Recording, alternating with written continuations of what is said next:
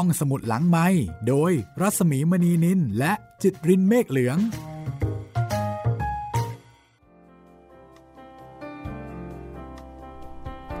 สวัสดีค่ะ ต้อนรับคุณผู้ฟังเข้าสู่รายการห้องสมุดหลังไม้นะคะ กลับมาเจอกันที่นี่ กับซีแผ่นดินบทประพันธ์ชิ้นยอดของหม่อมราชวงศ์คึกฤทธิ์ปราโมทซึ่งวันนี้เป็นตอนที่ 39 แล้วนะคะ ทวนความเดิมกันเนาะ ความเดิมตอนที่แล้วค่ะพลอยมีความสุขกับลูกๆที่กำลังโตกำลังน่ารักนะคะ ทั้งตาอ้นตาอั้นตาออสแล้วก็ลูกสาวคนเดียวคือประภัย แล้วก็มีความสุขกับญาติพี่น้องนะคะ กับพี่สาวที่แสนดีอย่างคุณเชยขณะเดียวกันพลอยก็พบว่าคุณเปรมเปลี่ยนแปลงไปตามรัชสมัย เริ่มมีการฝึกค้นหัดละครขี่ม้าผาดผนมีงานอดิเรก มีการสมาคมนอกบ้านที่ทำให้พลอยเนี่ยวิตกกังวล แต่ขณะเดียวกันนะคะพลอยก็ได้พบว่าจริง ๆ แล้วคุณเปรมก็ยังคงรัก แล้วก็ใส่ใจพลอยเหมือนเดิม วันหนึ่งพ่อเพิ่มมาเยี่ยมพลอยตามปกติ แล้วก็ได้พูดคุยกันถึงเรื่องบ้านเดิม คือบ้านเจ้าคุณพ่อบ้านที่พลอยเคยอยู่ตอนเด็กๆ ซึ่งตอนนี้เนี่ยเหลือเพียงคุณอุ่นแล้วก็คุณชิดนะคะ หลังจากที่เจ้าคุณพ่อสิ้นไปแล้วพ่อเพิ่มจะมีข่าวอะไรมาเล่าให้พลอยฟังบ้าง ติดตามได้เลยนะคะ กับสี่แผ่นดิน ตอนที่ 39 ค่ะ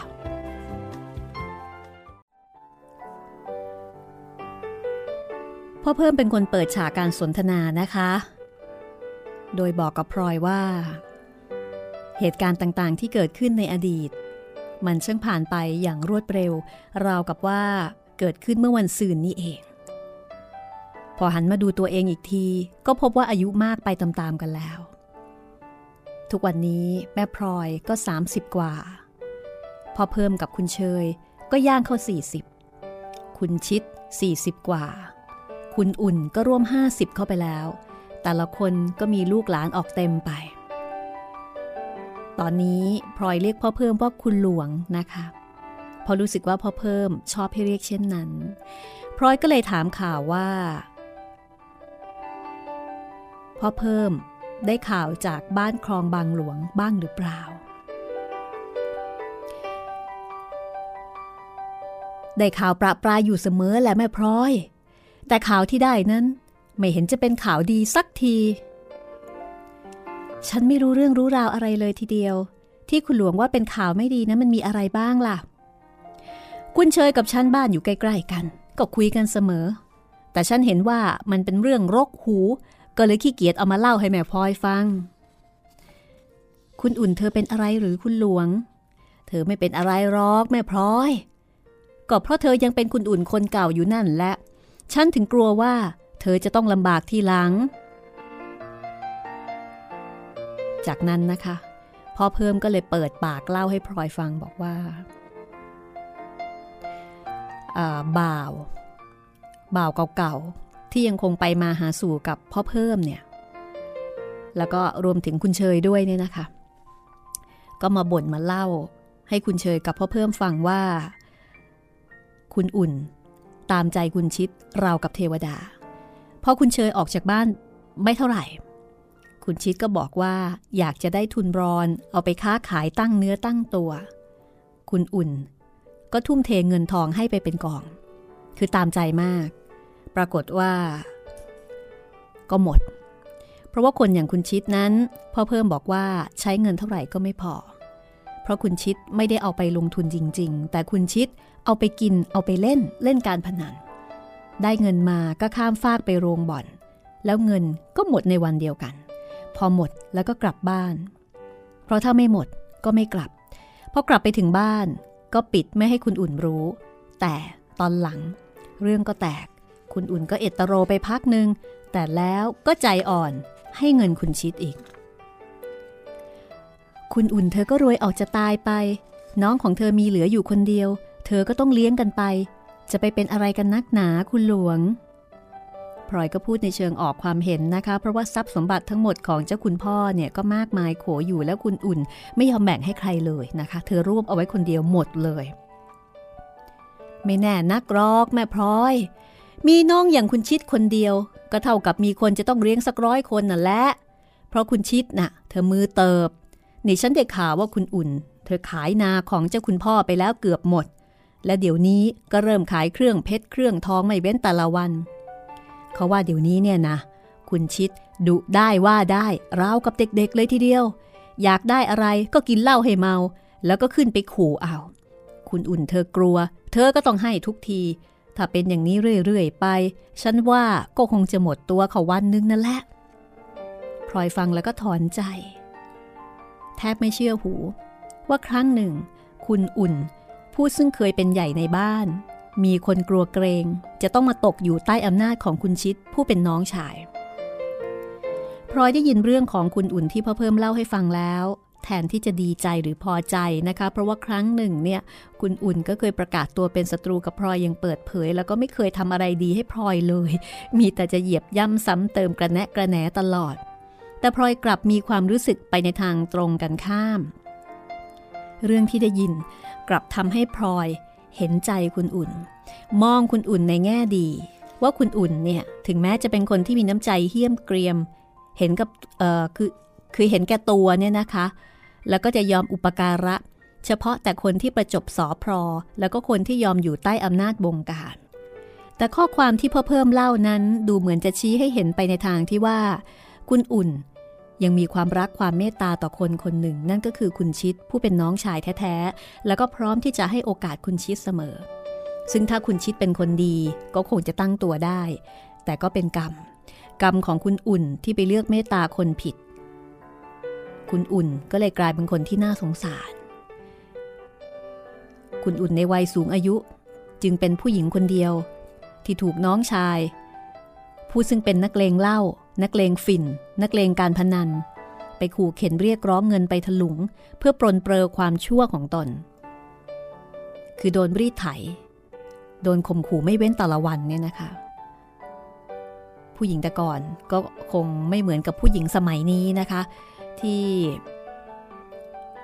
อาจจะออกจากบ้านไปไหนมาไหนได้ แต่ว่าผู้หญิงแต่ก่อนอย่างคุณอุ่นอย่างเงี้ยยังไงยังไงก็ไม่มีที่ไป ก็คงจะต้องนั่งอยู่ที่บ้าน แล้วก็รอเวลาที่จะให้น้องชายเนี่ยมารีดนาทาเรนไม่เว้นแต่ละวันหนีไปไหนก็ไม่ได้พลอยได้ฟังก็สงสารคุณอุ่นจับใจพราะเชื่อว่าคนที่เคยมีเงินทองใช้สอยบริบูรณ์ เคยได้รับแต่คำยกย่องเอาใจนั้น ถ้าเคราะห์กรรมบันดาลให้ต้องตกอยู่ในฐานะยากจน และถูกบังคับขู่เข็นจากผู้อื่น ความทุกข์ที่บุคคลนั้นจะได้รับ ก็ย่อมจะมากกว่าคนที่เคยยากจน หรือเคยถูกกดขี่บังคับมาแล้วอย่างเช่นพลอยเอง คุณอุ่นเป็นบุคคลเช่นนี้ พลอยก็เลยนึกสงสารมากกว่าที่จะนึกสมน้ำหน้า และยิ่งรู้ตัวว่า ในขณะนี้เนี่ยพลอยมีฐานะที่ดีกว่า มีความกังวลต่างๆ ในชีวิตที่น้อยกว่าคือสบายกว่านะคะ พลอยก็ยิ่งเห็นใจคุณอุ่นมากขึ้นไปอีก อ โลกนี้นี่จะมีคนแบบแม่พลอยสักกี่คนเนาะพอเพิ่มก็บอกว่า เขาเล่าว่าคุณชิดเดี๋ยวนี้ มีเมียอีกตั้งหลายคนนะแม่พลอย ลูกก็มีออกมาเรื่อยๆ เต็มบ้านทีเดียว มีจนเกือบไม่รู้ว่าใครเป็นใครน่ะแหละ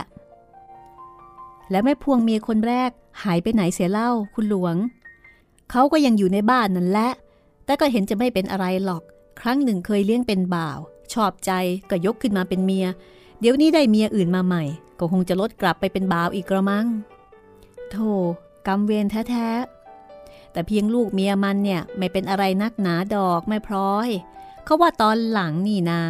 คุณชิดนี่เขาชอบเลี้ยงคนแปลกมีสมุนเป็นพวกนักเลงหัวไม้ พวกขี้ยา พวกโรงบ่อน เขาชอบไปเที่ยวแบบนั้น พบกันถูกใจ เขาก็เอาตัวมาเลี้ยงเอาไว้เป็นเพื่อน ตกเย็นก็เมาเหล้ากันคลื้นเครง เขาว่าที่บ้านเราตอนนี้เนี่ยเรากับซ่องโจรเลยทีเดียว โอ้ฟังแล้วก็น่ากลัวมากนะคะ แล้วคุณอุ่นเธอไม่ว่ากล่าวบ้างหรือ เธอก็ว่ากล่าวเหมือนกันแหละในตอนแรก ๆ แต่เมื่อว่าแล้วเขาไม่ฟัง เธอก็เลยกลายเป็นกลัวเข้าไป เพราะว่าเขาเอาสมุนแก่นๆเข้ามาไว้เต็มบ้าน และเธอเป็นผู้หญิงคนเดียวจะไปสู้รบตบมืออะไรไหวได้แต่ซ่อนตัวเงียบอยู่บนตึก เขาก็ได้ท่ายิ่งขู่เอาใหญ่พลอยก็ถามว่าคุณเชยรู้เรื่องนี้บ้างหรือเปล่า เพราะว่าคุณเชยเนี่ยก็เป็นพี่น้องท้องเดียวกันใช่ไหมคะพอเพิงก็ถามว่า ก็แม่พรอยจะให้คุณเชยว่าอย่างไรเล่า ก็เธอเป็นพี่น้องแท้ๆ เธอไม่คิดจะเข้าไปเกี่ยวข้องบ้างเหรอ พี่น้องกันจะไปตัดกันขาดได้อย่างไร พอเพิ่มหัวเราะหึหึคุณเชยเธอบอกฉันว่า ถ้าเธอเข้าไปตอนนี้จะยิ่งลำบากไปใหญ่ เพราะคุณอุ่นเธอก็จะได้ว่าคุณเชยเนี่ยสมสารเข้าไปหา เพื่อจะไปปอกลอกทำให้คุณชิดได้ท่าแล้วก็ปอกลอกคุณอุ่นมากขึ้นไปอีก เพราะกลัวคุณเชยจะเข้าไปแย่ง เป็นอันว่า คุณเชยเองก็ทำอะไรไม่ได้อย่างนั้นหรอ ก็อย่างนั้นแหละ เธอบอกกับฉันว่า เธอก็เป็นห่วงเหมือนกัน แต่เมื่อทำอะไรไม่ได้มันก็อุเบกขา เพราะว่าถึงจะเป็นพี่เป็นน้องกันก็โตโตด้วยกันแล้ว คุณอุ่นเธอก็เป็นพี่ คุณเชยก็เป็นแต่เพียงน้อง พวกญาติทางเจ้าคุณพ่อที่รู้เรื่อง ท่านก็พูดกับคุณเชย ให้ไปตักเตือนกันซะบ้าง แต่คุณเชยก็ได้แต่นิ่ง เธอบอกกับฉันว่าคุณอุ่นนั้น ใครสอนก็ไม่ได้ ใครเตือนก็ไม่ได้ เธอจะยิ่งซ้ำร้ายไปใหญ่ มีทางเดียว ปล่อยให้เธอรับกรรมไป จนกว่าเธอจะรู้ตัวพลอยฟังแล้วก็หนักใจ ว่าถ้าปล่อยกันอยู่อย่างนี้กว่าถั่วจะสุกงาก็คงไม่พอเพิ่มหัวเราะ ฉันก็ว่าอย่างนั้นแหละแม่พลอย แม่พลอยลองไปเตือนเธอดูบ้างสิ แม่พลอยก็ร้องเสียงหลงบอกว่าเฮ้ยฉันจะไปทำอย่างนั้นได้ยังไง คุณหลวง พอเพิ่มก็หัวเราะสนุก พูดกันไปพูดกันมา ก็เหมือนนิทานเรื่องหนูตัวไหนที่จะเอากระดิ่งไปผูกคอแมวกระมัง พอเพิ่มพูดจบพลอยก็หัวเราะขำเพราะเห็นจริงในคำพูดของพ่อเพิ่มนะคะ ไม่ผิดอะไรเลย กับการที่หนูเนี่ยจะเอากระดิ่งไปผูกคอแมว จริง ๆ ต้องบอกเป็นเสือด้วยซ้ำนะคะสำหรับคุณอุ่น แม่พลอย ที่คุณเชยกับฉันไม่ค่อยพูดถึงเรื่องอะไรกับแม่พลอย ก็เพราะรู้ว่าแม่พลอยเนี่ยเป็นคนรักพี่รักน้อง ชอบไปเก็บเรื่องของคนอื่นมาทุกร้อน แต่เผอิญวันนี้เนี่ยแม่พลอยถามขึ้นมา ฉันก็เล่าให้ฟังตามจริง เท่าที่รู้ แต่เรื่องพี่น้องของเรานั้น ถ้าจะให้ดี เราอยู่เฉยๆดีกว่าทำตัวเราให้ดีๆไว้ อย่าให้เสียหายก็พอ อย่างฉันเองเวลานี้ถึงจะช่วยใครก็คงช่วยไม่ได้ แต่ฉันก็สบายใจอยู่อย่าง ที่ไม่ต้องไปพึ่งใคร นอกจากเมียของฉันเอง พูดขึ้นมาแล้วก็คิดถึง เดี๋ยวต้องรีบกลับไปหาเสียหน่อย ฉันไม่ได้กลับบ้านมาสามวันแล้ว ตายละ ดูคุณหลวงสิ หายไปไหนตั้งสามวันไม่กลับบ้านกลับช่อง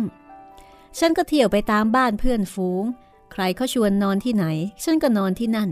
แต่ก็ไม่เป็นอะไรหรอก เมียฉันเขาไม่ว่าเขาเรียกฉันว่าพ่อนกขมิ้นเหลืองอ่อน เพราะนอนไหนก็นอนได้ กลับไปถึงบ้านทีไรก็มีสำรับกับข้าว คอยเอาไว้ให้กินเสมอไม่เคยพลาด พลอยฟังแล้วก็รู้สึกขันพี่ชายของตน ความจริงแล้วพ่อเพิ่มก็มีความสุขในชีวิตได้อย่างแปลกประหลาด แล้วก็เป็นคนที่หาความสุขได้ในเรื่องง่าย ๆ พ่อเพิ่มเป็นคนที่ไม่เอาเรื่องเอาราวกับใคร จึงเป็นคนที่มีเพื่อนฝูงมาก เพื่อนฝูงของพ่อเพิ่มก็เปลี่ยนชุดกันไปเรื่อยๆ เพื่อนฝูงคนไหนที่เจริญรุ่งเรืองในการงาน เป็นผู้ใหญ่กว่าพ่อเพิ่มไปก็ห่างเหินกันไป แต่พ่อเพิ่มก็ไม่เคยนึกเดือดร้อน หรือว่านึกโกรธหรือไม่พอใจ คุณเปรม คุณเปรมก็เคยเป็นเพื่อนคนหนึ่งของพ่อเพิ่มที่สนิทสนมกันนะคะ แล้วก็ไม่ได้อยู่นอกเหนือไปจากข้อเท็จจริงนี้ เพราะว่าแต่แรกคุณเปรมและพ่อเพิ่มเนี่ยต่างก็รักใคร่สนิทสนมกันดีอยู่ แต่พอต่อมาต่างฝ่ายต่างมีงาน และคุณเปรมก็เรียกว่าเป็นใหญ่เป็นโต ได้รับพระราชทานบรรดาศักดิ์สูงขึ้น ความสนิทสนมที่เคยมีก็ลดน้อยลง โดยที่ไม่ได้มีเรื่องอะไรบาดหมางกันเลย พอเพิ่มนั้นเริ่มเรียกคุณเปรมว่าคุณพระ แล้วก็ใช้สรรพนามแทนคุณเปรมว่าท่าน เวลาที่พบปะพูดจากัน พ่อเพิ่มก็พูดจาต่อคุณเปรม ด้วยความเคารพต่อฐานะของคุณเปรมทำให้พ่อเพิ่มกับคุณเปรมเนี่ยก็ห่างกันไปทุกทีในฐานะเพื่อน แต่ว่าเมื่อห่างไปจากคุณเปรม พ่อเพิ่มก็ไปหาเพื่อนได้อีกหลายคน และแต่ละคนก็คงเป็นเด็กกว่า หรือผู้ใหญ่ที่ไม่ได้ใหญ่โตอะไรนัก พ่อเพิ่มจึงเป็นคนที่มีเพื่อนเยอะนะคะ ไปทางไหนก็มีแต่เพื่อน ในส่วนของลูกเมียพ่อเพิ่มก็เล่าให้น้องสาวฟังบอกว่า ภรรยาของพ่อเพิ่มนั้น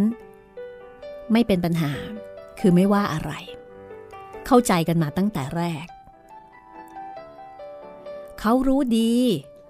ว่าถึงฉันจะหายไปสักกี่วันกี่วัน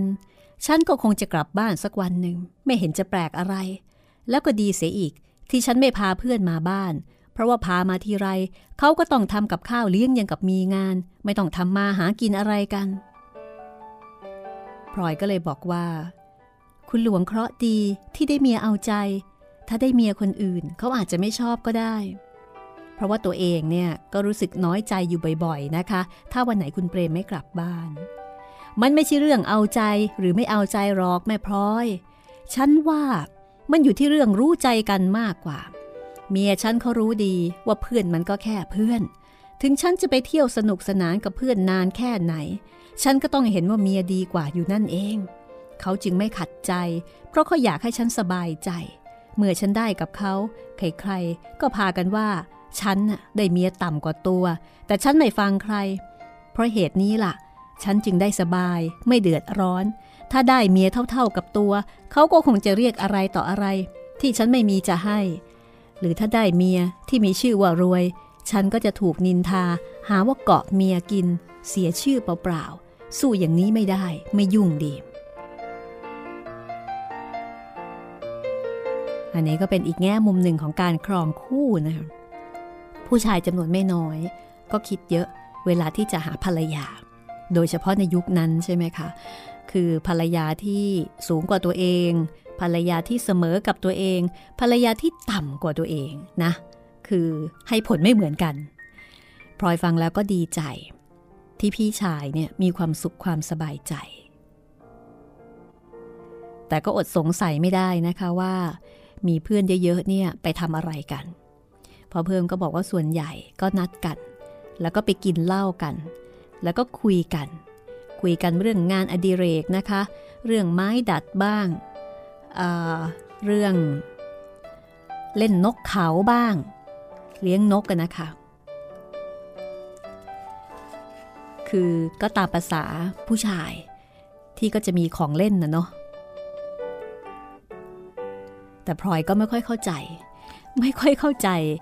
ในโลกของผู้ชายที่บ่อยครั้งเนี่ย ก็จะมีของเล่นอย่างอื่น แล้วก็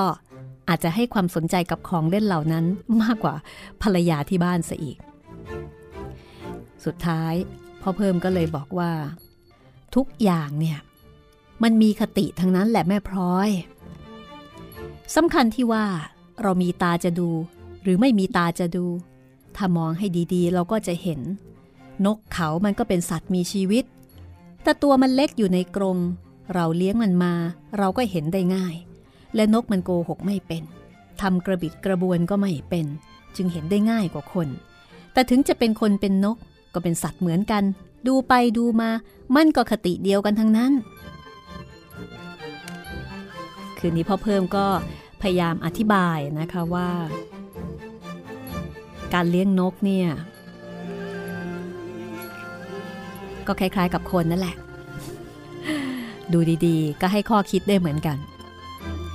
คุณหลวงก็พูดอุปมาอุปไมยราวกับพระเทศเข้าวัดบ้างหรือเปล่าเลยเนี่ย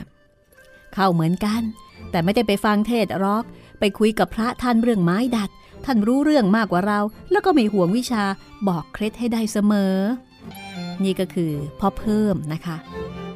พี่ชายแท้ๆของพลอย คนที่มีความสุข แล้วก็ไม่เคยเดือดเนื้อร้อนใจอะไรกับชีวิต มีความสุข กับชีวิตที่ไปเรื่อยๆ เอาละค่ะ พักสักครู่นะคะ แล้วเดี๋ยวมาฟังกันต่อกับ4แผ่นดินตอนที่ 39 ค่ะ ห้องสมุดหลังไม้โดยรัสมีมณีนินและจิตรินเมฆเหลือง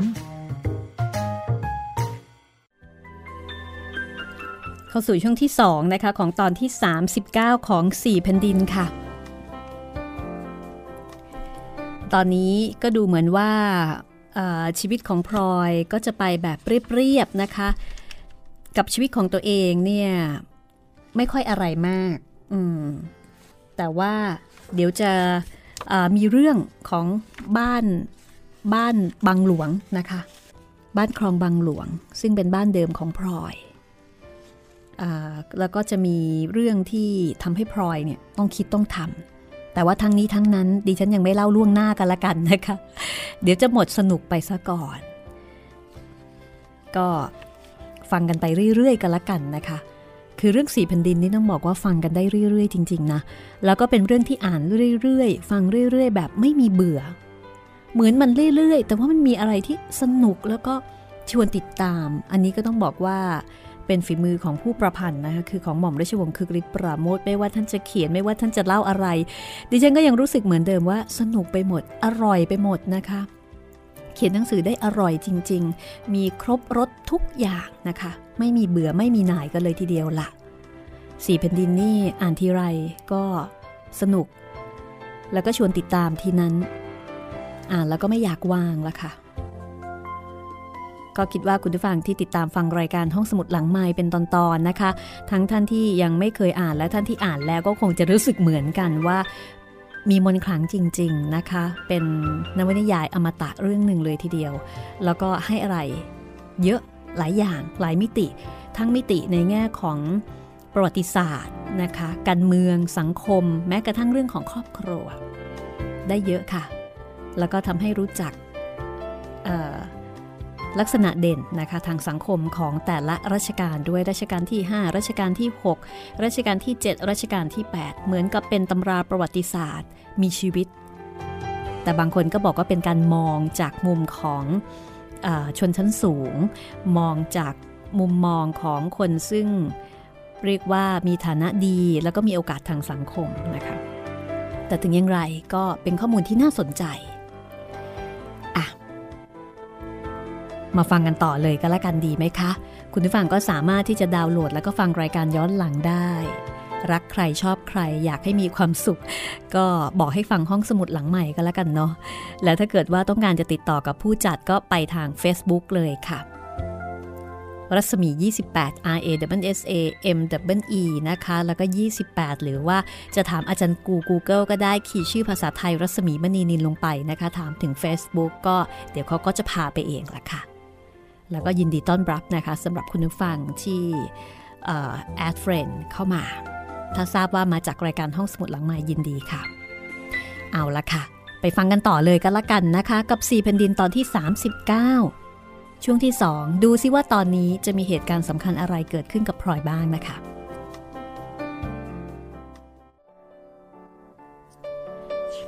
ทีนี้วันหนึ่งพลอยเนี่ย ก็มีการดูหมอค่ะ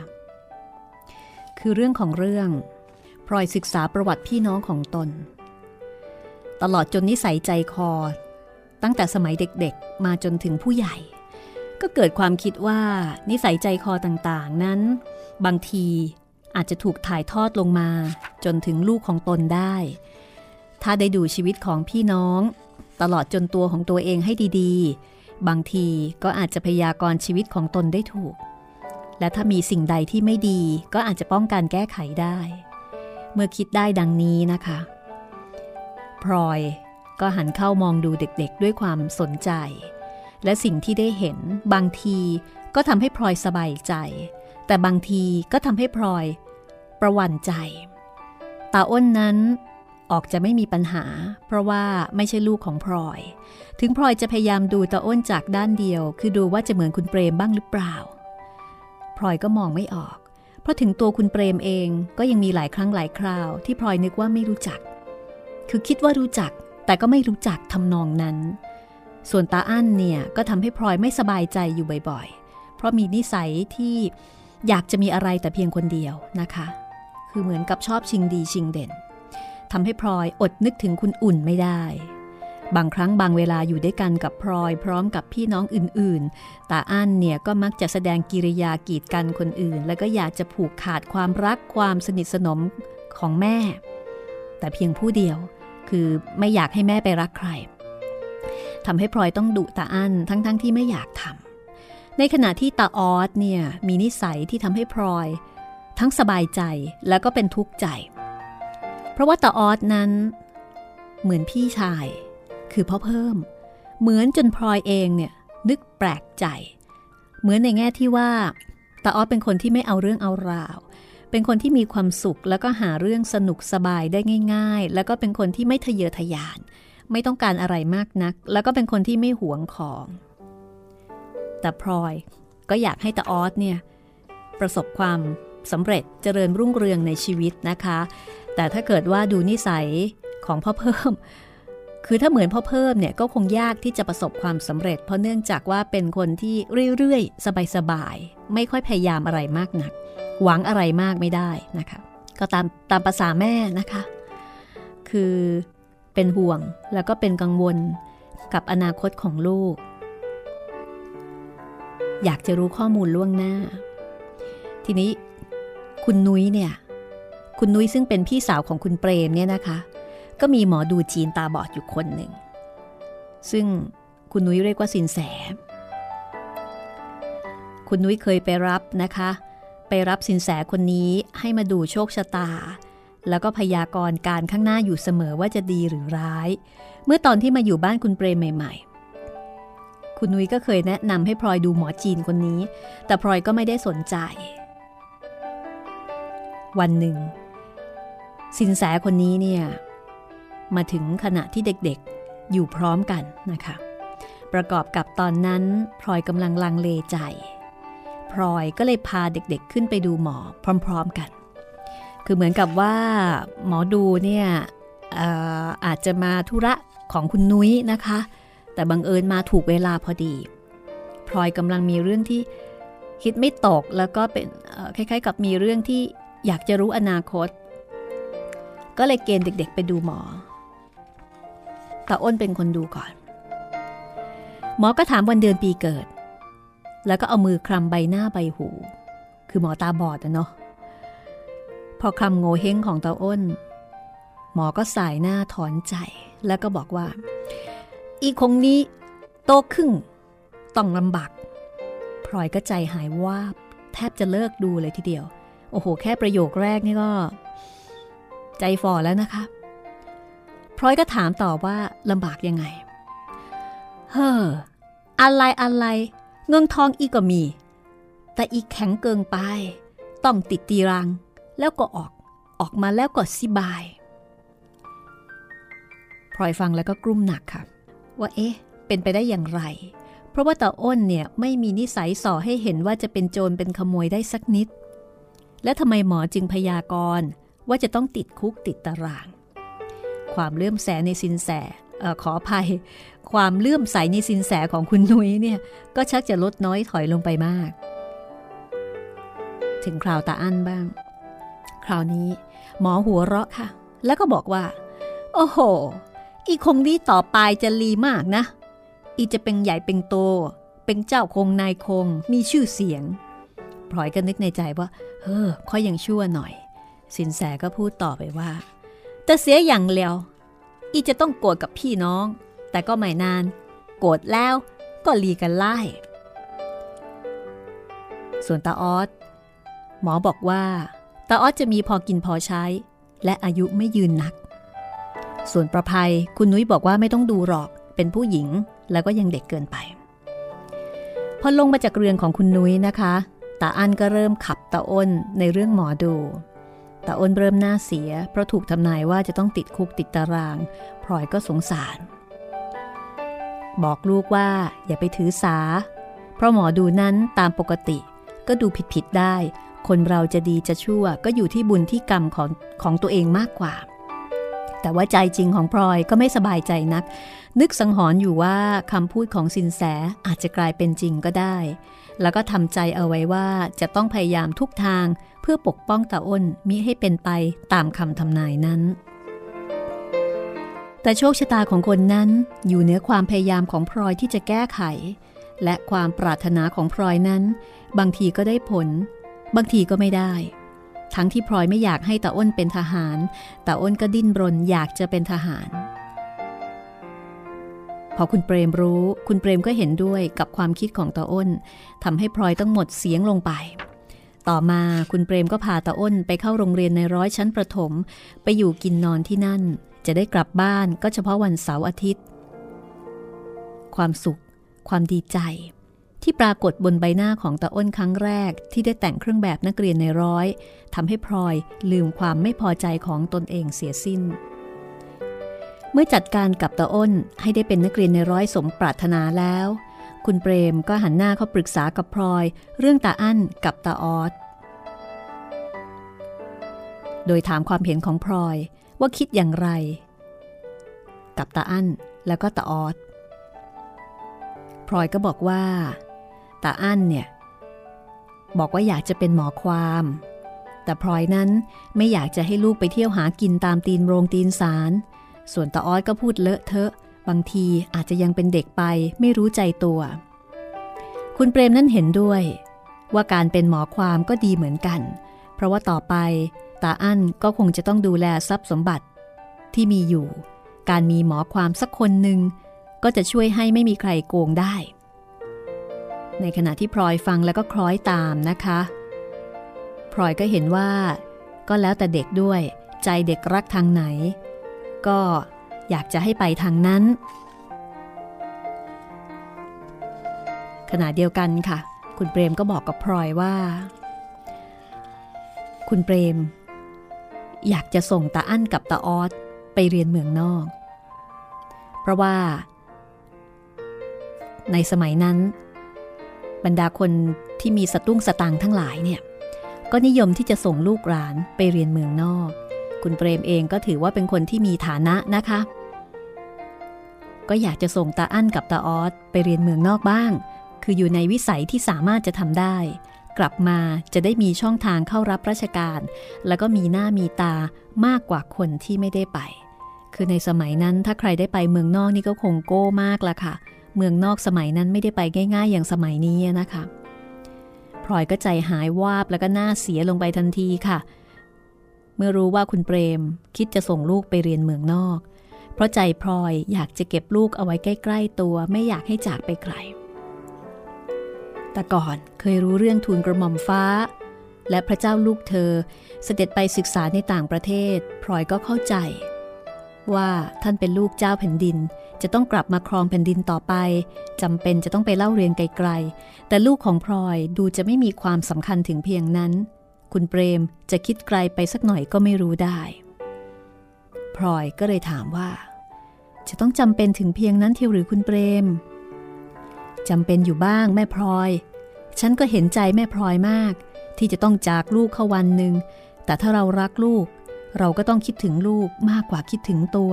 อะไรที่จะเป็นความเจริญของเด็กก็ไม่ควรจะไปขัดขวาง ทุกวันนี้บ้านเมืองเจริญขึ้น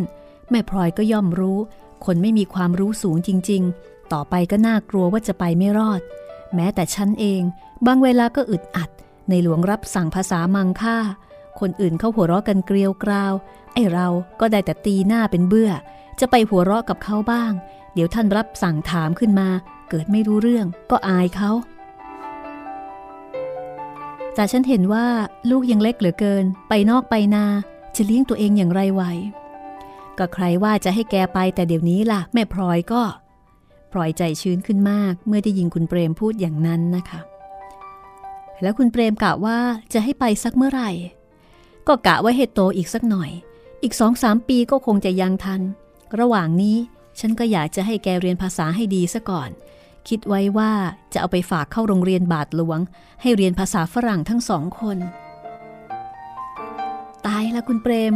ลูกฉันไม่ไกลเข้ารีดเป็นฝรั่งมังค่าไปหมดหรอกหรืออย่าวิตกไปถึงเพียงนั้นเลยแม่พลอย ถ้าเราสอนให้ลูกเราเข้าใจว่า เราส่งแกไปเรียน เอาแต่วิชาความรู้ แกก็คงไม่แหกคอก ทิ้งศาสนาของพ่อของแม่ไปหรอก เรื่องนี้แม่พลอยอยู่ทางบ้าน ก็ต้องคอยอบรมแกไป ถึงอย่างไร ฉันก็จะช่วยอีกแรงหนึ่งตั้งแต่นั้นมาตาอั้นและตาออส ก็ย้ายจากโรงเรียนไทย ไปเข้าโรงเรียนฝรั่ง คงเหลือแต่ประภัยที่อยู่กับพลอยทั้งวัน วันหนึ่งช้อยนุ่งดำห่มดำเดินเข้ามาหาพลอยที่บ้าน ด้วยหน้าตาอันเศร้าหมอง พอเห็นหน้าพลอยช้อยก็สุดตัวลงนั่งร้องไห้ แล้วก็บอกว่า พลอย คุณพ่อฉันตายซะแล้ว โถช้อย พลอยร้องขึ้น น้ำตากรบลูกตาขึ้นมาทันที เพราะคุณหลวงคุณพ่อของช้อยนั้น เป็นผู้ใหญ่ที่พลอยรักมากที่สุดคนหนึ่ง ถึงว่าในตอนท้ายอาจจะห่างเหินไปบ้าง แต่ว่าพลอยก็ยังคงนับถือท่านอยู่มาก ท่านเจ็บไข้เป็นอะไรเมื่อไหร่ช้อยทำไมฉันไม่รู้บ้างเลย ฉันเองก็ไม่รู้ อยู่ๆแม่ก็ให้คนวิ่งเข้ามาบอกว่า พ่อเป็นลมตาย ฉันตกใจแทบจะสิ้นสติ จะบอกคุณอาก็ไม่กล้า กลัวจะตกใจเป็นอะไรไปอีกคนนึง ต้องปิดแล้วก็หลอกว่าคุณพ่อเจ็บ ฉันจะออกไปเยี่ยมที่บ้าน พลอยก็ถามว่า แล้วช้อยจะทำอย่างไรต่อไป มีอะไรที่ฉันจะทำให้ได้บ้าง อย่าเกรงใจเลย ไม่มีอะไรหรอกแม่พลอย ฉันมาบอกให้รู้เท่านั้นเอง เพราะญาติพี่น้องอื่นก็ไม่มีใครอีก เพราะว่านี่ฉันก็เก็บศพไว้ที่บ้าน วันพฤหัสหน้านี้ก็จะทำบุญเจ็ดวัน พลอยไปเอาตอนนั้นก็แล้วกันนะ ฉันจะต้องไปแน่ทีเดียว แล้วแม่ฉันเป็นอย่างไรบ้าง ก็ได้แต่นั่งร้องไห้ นี่บอกฉันว่า เผาคุณพ่อแล้วจะเข้ามาอยู่กับฉันในวังอ้าวแล้วทางบ้านล่ะ ก็เห็นบอกว่าจะให้เขาเช่า เก็บค่าเช่ากินไปวันวันหนึ่งแล้วพี่เนื่อง เขาไม่ทำอะไรบ้างเหรอ ชอยก็เลยบอกว่า พี่เนื่องอะเหรอ เวลานี้เขาก็มาอยู่ที่บ้าน ฉันก็ไม่ค่อยจะรู้เรื่องเขาหลอกพลอย แต่เห็นแม่บอกว่าเขาเชื่อเมียมากกว่าเชื่อแม่ ฉันก็จนปัญญา ฉันก็ไม่เห็นจะเกี่ยวอะไรกับเมียพี่เนื่องนี่ช้อย ธรรมดาลูกชายคนเดียว เมื่อพ่อแม่แก่ก็ต้องเป็นที่พึ่งอุปการะกันไปตามเรื่อง แม่แกไม่ชอบลูกสะพ้ายไม่ชอบมาตั้งแต่แรกแล้ว เลยสายตาไม่กินกันมาเรื่อยจนบัดนี้ เวลานี้เขาก็มีลูกมีเต้าเป็นกอง เขาจะมามีเวลาดูคนแก่อย่างไรได้ ให้แม่เข้ามาอยู่เสียในวังก็ดีแล้วละ่ะ ฉันจะได้ไม่ต้องห่วง วิ่งไปวิ่งมาระหว่างคุณอาทางหนึ่งกับแม่อีกทางหนึ่งคุณอายิ่งแก่ลงก็ยิ่งยุ่งยากขึ้นทุกที ต้องคอยดูกันเหมือนเด็กๆ แต่แม่ไม่เป็นไรหรอก คงเลี้ยงง่ายกว่าคุณอา ฉันก็พอจะดูไหวพลอยฟังแล้วก็สงสารช้อยจับใจ แต่ก็ไม่สามารถจะช่วยเหลืออะไรได้ ช้อยเคยเป็นเด็ก แล้วก็เคยเป็นสาวมากับพลอย ได้ใช้ชีวิตได้ผ่านการอบรมมาอย่างเดียวกันไม่มีผิด แต่โอกาสในชีวิตของช้อยกับของพลอย เหตุไหนจึงแตกต่างห่างไกลกันนักหนาพลอยมีฐานะดี มีสามีทำงานเป็นหลักฐาน มีเงินทองใช้สอย ภาระของพลอยที่มีนั้น ก็คือลูกๆ ซึ่งจะต้องอบรมเลี้ยงดูให้เป็นคนดีต่อไป แต่การเลี้ยงลูกให้ได้ดีนั้น ถึงจะเป็นภาระอันหนักก็ยังมีความหวังที่จะได้ผลตอบแทนในภายหน้าเป็นความปิติภาคภูมิใจ ส่วนช้อยนั้น ดูเหมือนจะต้องนั่งเลี้ยงคนแก่ ซึ่งนับวันก็มีแต่จะเสื่อมลง ทั้งกำลังใจกำลังกาย ไม่มีอะไรจะตอบแทนได้ นอกจากจะตายให้เผา และในที่สุดช้อยก็จะถูกทอดทิ้งให้อยู่คนเดียว วันนี้ฉันขอนั่งคุยนานๆหน่อยเถอะแม่พลอย หมู่นี้ฉันมีแต่เรื่องกลุ้มใจ นั่งคุยกับแม่พลอยให้นานๆ บางที อาจจะสบายใจขึ้นบ้าง ชอยก็รู้อยู่แล้วว่า จะอยู่นานเท่าไหร่ก็ได้ ฉันไม่ว่ากลับจะดีใจซะอีก ชอยเช็ดน้ำตาแห้งแล้ว แต่บนใบหน้ายังมีรอยโศกติดอยู่ ชอยหยิบหมากมากินก่อนจะบอกว่า เกิดมากับเขาชาติหนึ่ง ก็มีกรรมเสียแล้วละพลอยเอ้ย อยู่กับคนแก่ จนกระทั่งกลายเป็นคนแก่ไปเอง วันหนึ่งหนึ่งก็ไม่ต้องทำอะไร ได้แต่นั่งเลี้ยงคนแก่ ไม่ทำให้ก็ไม่ได้ สงสาร ฉันแก่ลง ใครจะมาเลี้ยงฉันบ้างก็ไม่รู้ ฉันเลี้ยงเองช้อย ดัดเจลิต ตัวจะมาเลี้ยงเขาได้อย่างไร อายุก็พอๆกัน เดี๋ยวนี้กลับมาทำสาวกว่ากันไปซะแล้ว กว่าเขาจะแก่ ตัวก็คงจะหงำพอๆกันนั่นแหละ คนแก่เลี้ยงคนแก่สนุกตายละพลอยฟังแล้วก็ต้องหัวเราะกับคำพูดของช้อย และนึกสบายใจที่ช้อยยังไม่ทิ้งอารมณ์สนุกที่มีมาแต่เดิม ติดตามเรื่องราวของพลอยช้อย แล้วก็คนอื่นๆ ในสีพันดินได้ใหม่นะคะ กับตอนหน้าตอนที่ 40 วันนี้หมดเวลาแล้วค่ะ ลาคุณผู้ฟังไปก่อน ห้องสมุดหลังไม้โดยรัสมีมณีนินและจิตรินเมฆเหลือง